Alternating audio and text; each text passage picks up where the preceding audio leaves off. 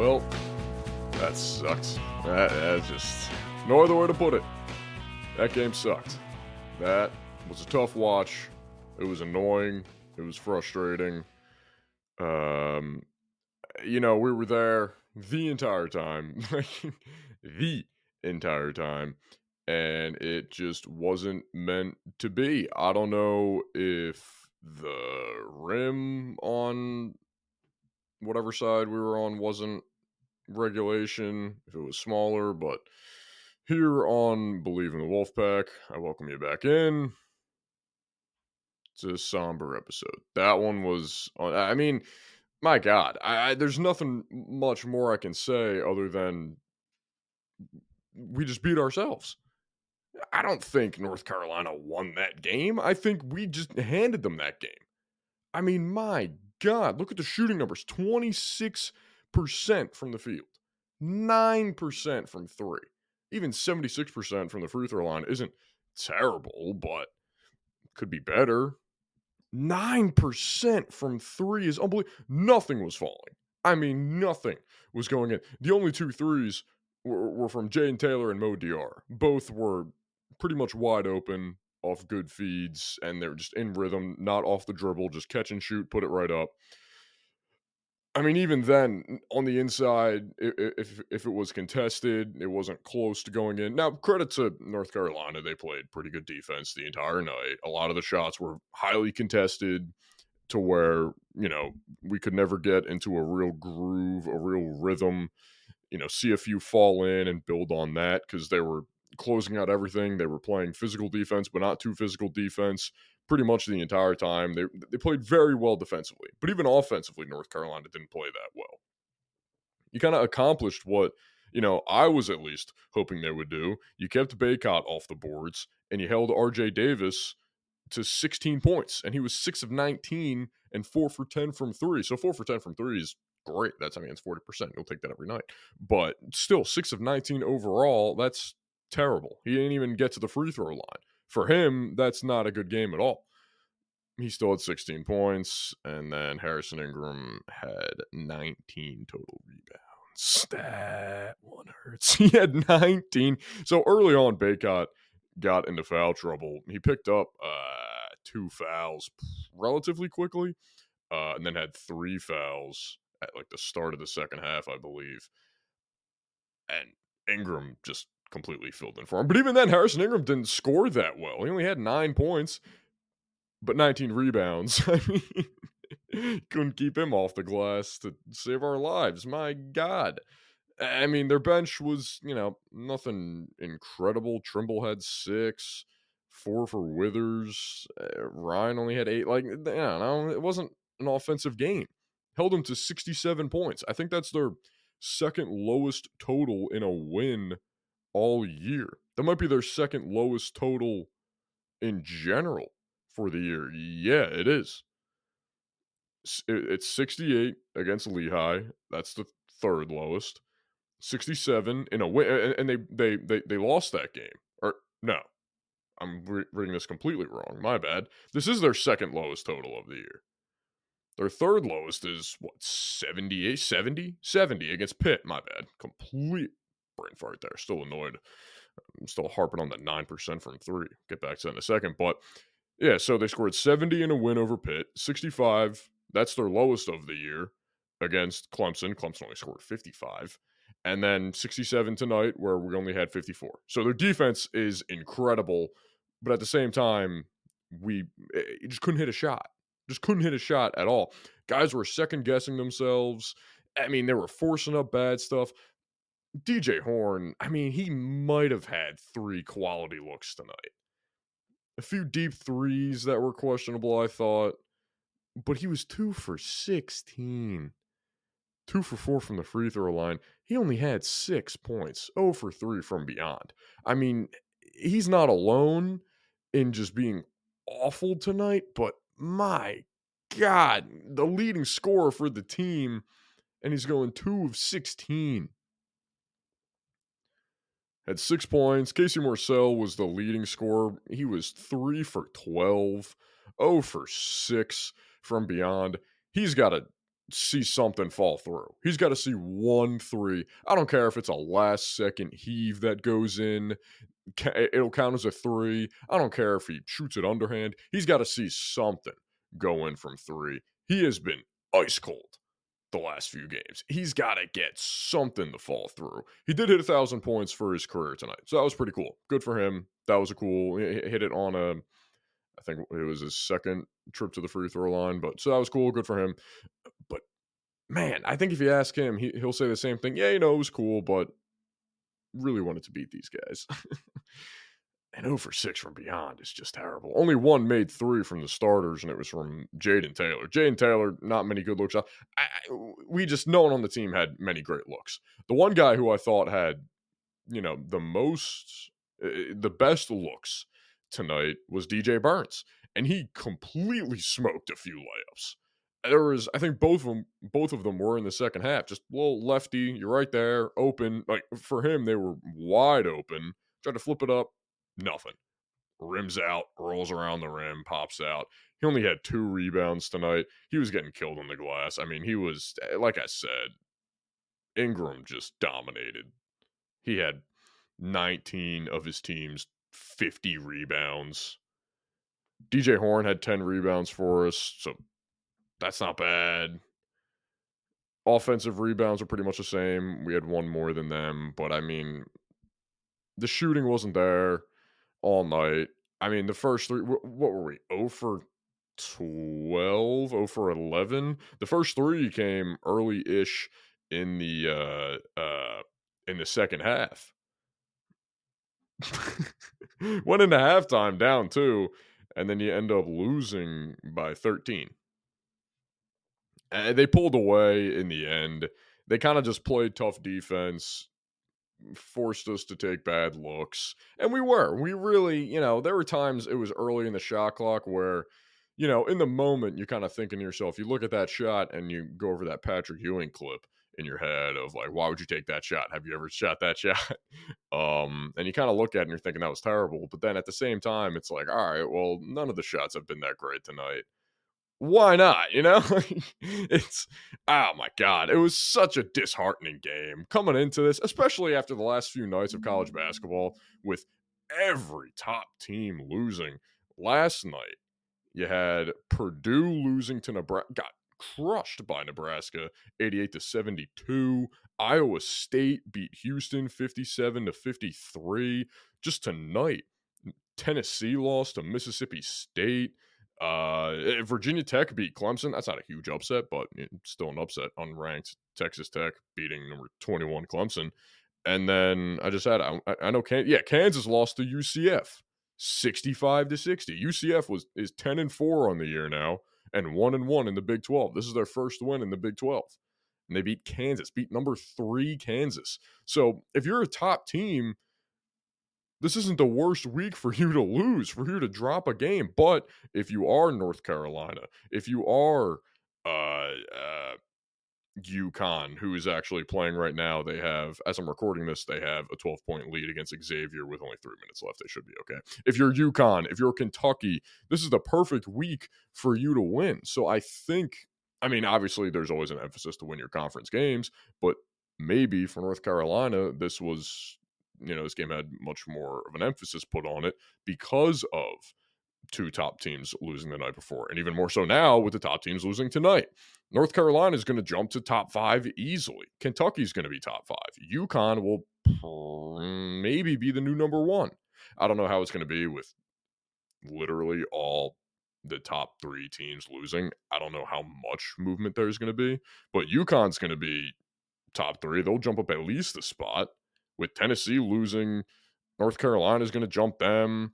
It's it's, it's going to be a ton of movement in the next week. And even then, uh, this Saturday, I think it is, North Carolina plays Syracuse at home again. So maybe that's a game that they'll drop and get upset, but I don't know. I mean, especially after tonight where they didn't shoot particularly well. They shot 38% from the from the field and 31% from three. They were 7 to 22 from three. That's not great. That's not fantastic. That's, you know, below average. They shot 60% from the free throw line. That's not great. That's not great at all.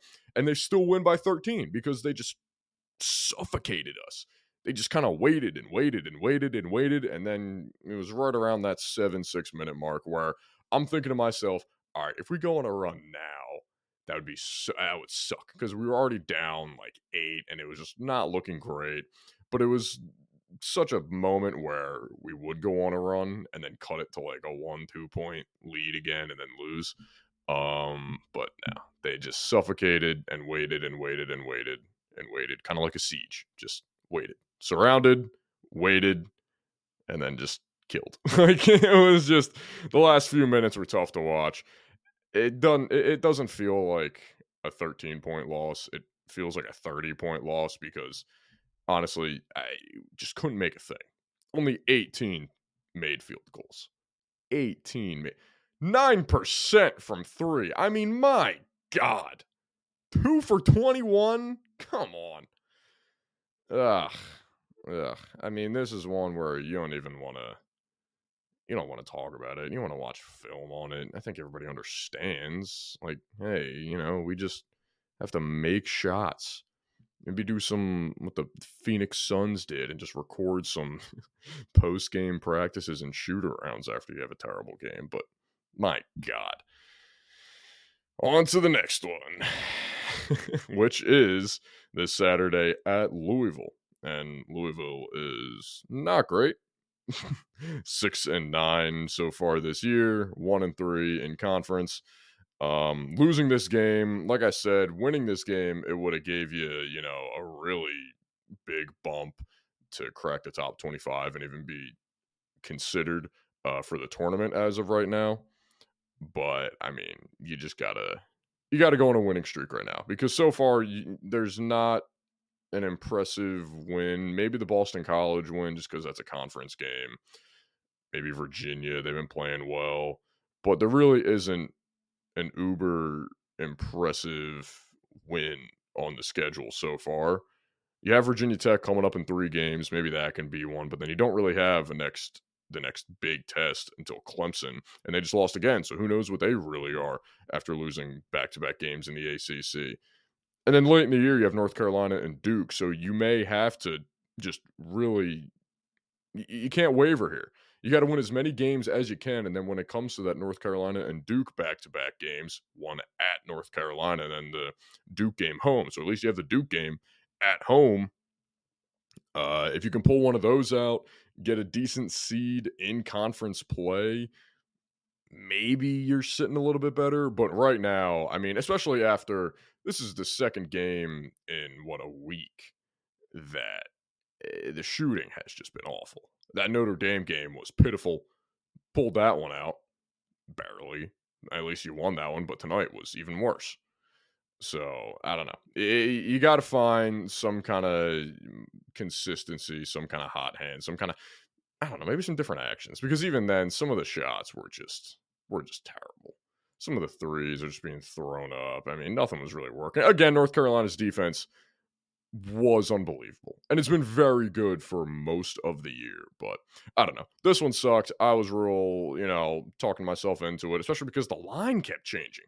If you were kind of, if I was looking at it all day, at one point, I think it was uh, North Carolina minus four and a half. Then went to three and a half. And then, like an hour or two before game time, it was two and a half. So I'm thinking, like, whoa, what do they know? That I don't, which is a lot. Um, but speaking of not knowing a lot about sports, college football. we'll talk about that. Coming up next, going to step away for a moment. But like I said, the next game for the men's Wolfpack will be this Saturday against Louisville. That's on the CW. Cool. And that will be at noon. As for, yeah, the, the women's team still plays tomorrow night home game against Virginia. That is at 7 o'clock. We'll be tuning in for that. But I'm going to step away for a moment. When we come back, college football. All right. Welcome back in. Believe in the Wolfpack. Going to cover some college football stuff since the national championship just happened. And the greatest coach of all time, Nick Saban, retired just today. Uh, we'll get to you know who I think will replace him in a minute or two, but want to go over the Michigan Washington game first. Uh, 0 for 3 in the college football playoff. My bad. Hand up on me. Don't know ball. My bad. Whatever. Next year, I'll have many more chances. so at least I got that to try to make up for it. But I was way off. Michigan thwomped Washington. I mean, it was close for the most part. It was a seven point game most of the game, but Michigan's defense, Michigan's tackling was the MVP there. I think Corum got the MVP of the game. Whatever. Michigan's tackling was the MVP. I don't think they had a missed tackle all game. I really don't. That was incredible. Their defense did not miss a tackle. There were some open guys here and there that Penix missed, and you know they really shut down Dillon Johnson for the most part in the run game because the tackling was perfect on every level defensive line, linebackers, secondary, especially. Secondary is where the most missed tackles happen. That is a fact. Not in this game. Not in this game at all. That secondary, Sainristil, incredible at tackling, just wrapping up, making smart plays, getting guys down in open field. The one on one open field tackles were so impressive unbelievably impressive. The amount of times the receivers, Odunze especially, had some space a little bit and then got brought down only for maybe a yard after the catch. Oh my God, that was unbelievable. I, I couldn't believe it. And it kind of it didn't hit me until the third or fourth quarter. I'm thinking like, you know, after I see a tackle, I'm like, wow, they they I, I can't think of a guy missing a tackle saying like, oh, you got to make that, or else it wouldn't have been a first down, or else it would have been a touchdown, whatever. Nah, just just just a masterclass of tackling that you know honestly eh, goes underappreciated at times where there's so many missed tackles in every level nowadays. In the NFL, sometimes it just gets ridiculous. Uh, college too. We can all remember uh, some of the some of the Pac-12 games a few years ago, especially now since the Pac-12 is over. Very upsetting um about there was just zero defense zero tackling usc this year their defense was just horrific. It was awful. Um but yeah credit to uh, michigan. I mean their running game was unbelievable. Blake corum 134 rushing yards. Donovan edwards at one point had two carries 80 something yards and two touchdowns. He finished with six carries 104 yards and two touchdowns. This is how Michigan was going to win the game with great defense and just the ground game. That's exactly that's how I if they were going to win the game, this is how I thought they'd win the game, but honestly, I did not think. The thing that surprised me, eh, Michigan winning, it doesn't surprise me. I was picking Washington off the fact of their offense is incredible. It's the best offense that Michigan will see all year. And it would be so funny if a Pac 12 team won it in the last year of the Pac 12. But Penix looked terrible. He did not look good at all. He was missing throws. He was completely missing guys who are wide open, streaking down the field, and he's either checking it down or throwing it short of the first down marker, and then the guy's getting tackled immediately, and it's third, fourth down. He had Odunze open in the second quarter, wide open. Oh, absolutely. It was a walk-in touchdown for Odunze, and just completely missed him. Had uh, he was he was running kind of with his left shoulder turned in.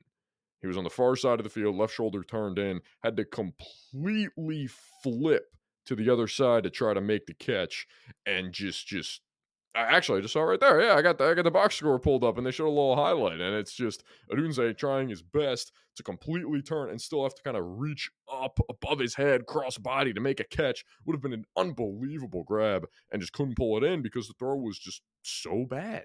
So yeah, especially after that Sugar Bowl against Texas, I really thought Penix was going to show out and just continue with the, you know the hot hand. Even on the touchdown that he had, the guy who ran the post was wide open. he was wide open. Was it McMillan? Yeah, it was McMillan. He was wide open over the middle for a few seconds. And I'm sitting there thinking, throw the ball, throw the ball, throw the ball, throw the ball. He's looking to his right, I think, and just completely missed him. Uh, almost completely missed him. He was wide open for a while. If he waited any longer, he would have been out of bounds. so I don't know. Credit to Michigan. Credit to Jim Harbaugh. As much, uh, I've been so annoyed with Harbaugh this entire year just because of the whole cheating thing. The whole is he going to go to the NFL? Even in years prior, is he going to go to the NFL? Is he not? you know, it was cool to see him win. He is he is a football guy. He is just the most football of any. He's just football. Jim Harbaugh is football. Especially, I mean, his brother John. Like the Harbaughs just love football. If there's one thing about the Harbaughs, they love football. Um, so it was cool to see him kind of get that, and he was so happy. He had the shades on, the Cartier glasses on. That was pretty cool. Um, he's 1000% going to the NFL now. If he lost, I would have said there's a 100% chance. There is a 1000% chance he's going to the NFL. What more does he have to do? He, he won a national championship with Michigan where they were undefeated. Is there, you know, possibly a very tiny asterisk because of the cheating? Maybe. Maybe. But not to him and not to Michigan, not to the state of Michigan, who isn't a Michigan State fan. Um, so good for him, good for Harbaugh. It was cool to see in the end. Uh, and honestly, this is one of those games where I kind of look at it, and like I said, I'm not surprised Michigan won. And if anything, I'm kind of kicking myself for not picking Michigan because what am I doing? it's it's a Big Ten team against a Pac-12 team. It's they got the defense. It's Michigan. They, they, they got the running game. Whatever hindsight's 2020. I don't care. Um, the one thing that I will not stand for though is anybody saying that this is the greatest team of all time. No, no, no, no, no, no, no, no, no. No. Stop that. Stop that. No. It's not beating 2019 LSU. It's not even beating uh, 2020 Bama. Put it against any of the early 2000 Miami teams? No. Matt Leinart and Reggie Bush USC teams? No.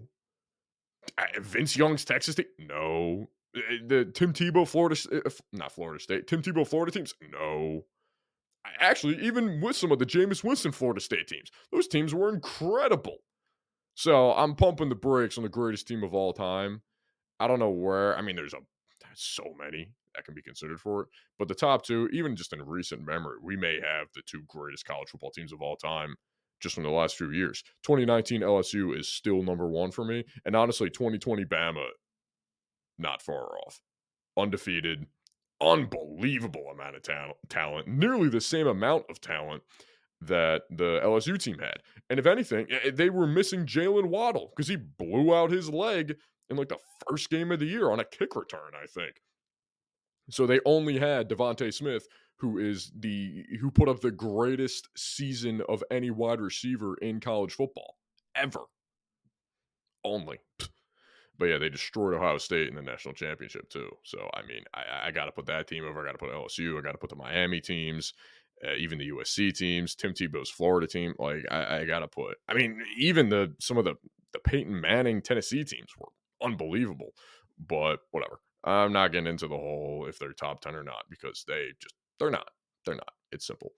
Uh, but speaking of some of the greatest teams of all time and the head coach who has coached some of these incredible teams, Nick Saban, who retired earlier today. I actually saw a tweet from uh, the one this one account. It was uh, just uh, going through all the message boards on Reddit of college football teams, and someone said how Saban called a staff only meeting earlier today, and people were speculating if it was going to be his retirement. And I'm thinking like, ah, I don't know, maybe it's just a, an official end of the year thing. Maybe who knows what it could be. No, it was his retirement. it was announced not too long after uh, Pete Carroll and the Seahawks parted ways. Actually, no. There is no chance. There is zero chance Pete Carroll and the Seahawks parted ways. Did you, if you haven't seen Pete Carroll's press conference from, so I'm recording this today, uh, January 10th. If you haven't seen his press conference from January 10th, after he was announced as, you know, stepping down or parting ways or taking a different role with the team, whatever, that is a man who got fired. That is a man who wanted to keep coaching. That is a man who wanted to come back for another year with Geno Smith, DK Metcalf, uh, Tariq Woolen, all those guys. He wanted to come back uh, uh, at least another year to coach. There is no chance that he agreed. There is zero chance. He was absolutely fired, forced to say that, you know, parted ways, whatever. I imagine that the Seahawks just didn't want to make a fool of themselves and say, hey, we fired the greatest coach in our team's history who won us a Super Bowl because he's getting old and there's a million great coaches available right now. So we're just going to say we parted ways and that he's going to, you know, take on a role as as a front office member. Like, no, no. No, who did that in the oh Brad Stevens did that with the Celtics. That's actually kind of working out for him. He's been pretty good. But Brad Stevens did that, and he's not even that old. He's just been he was just coaching uh Butler. Yeah, Butler in the Celtics for years and years. He just didn't feel like coaching. Uh, he may get back into it. Who knows? But there's no chance Pete Carroll is going to take any kind of front office role. He's going to get some fake, you know, supervisor, assistant title that he's not going to do anything for. He's still going to get paid whatever he's supposed to be getting paid as a coach. And then next year, he's going to be back in the coaching carousel. They're just going to keep him out a year because they don't want anybody to poach him. There's zero chance that he was going to be, that he was going to resign or agree to not coach the Seahawks anymore. That was ridiculous to me. But back to Nick Saban retiring. Uh, he's also about 71, 72 years old. So, not the most surprising thing. It was kind of just crazy to see Nick Saban retiring. Will he come back? Honestly, I don't think so. I think he's fine with what he's accomplished. I think he's fine with kind of how he went out. And I do uh, respect that he just, you know, he didn't have this whole retirement year, like, oh, going away, you know, my last year, shower me with gifts and praise and yada, yada, yada it, it, Nick Saban wasn't going to do that. Nick Saban, also football guy, he was never going to do that. He was just going to, all right, yeah, this is my last year. Let me keep it to myself. Let me enjoy it with my team. Let me keep it internal. Let me keep it personal. Let me not throw it out there in the media. Let me just, you know, let me have my year. Let me coach. No outside distractions, and then we'll go from there. So I respect it. It was a great season, honestly. Everyone kept saying it's not his best team, which it wasn't. It wasn't close to his best team. But the fact that he still made the college football playoff and was in a game in the Rose Bowl that he very easily, not easily, but he definitely could have won that game.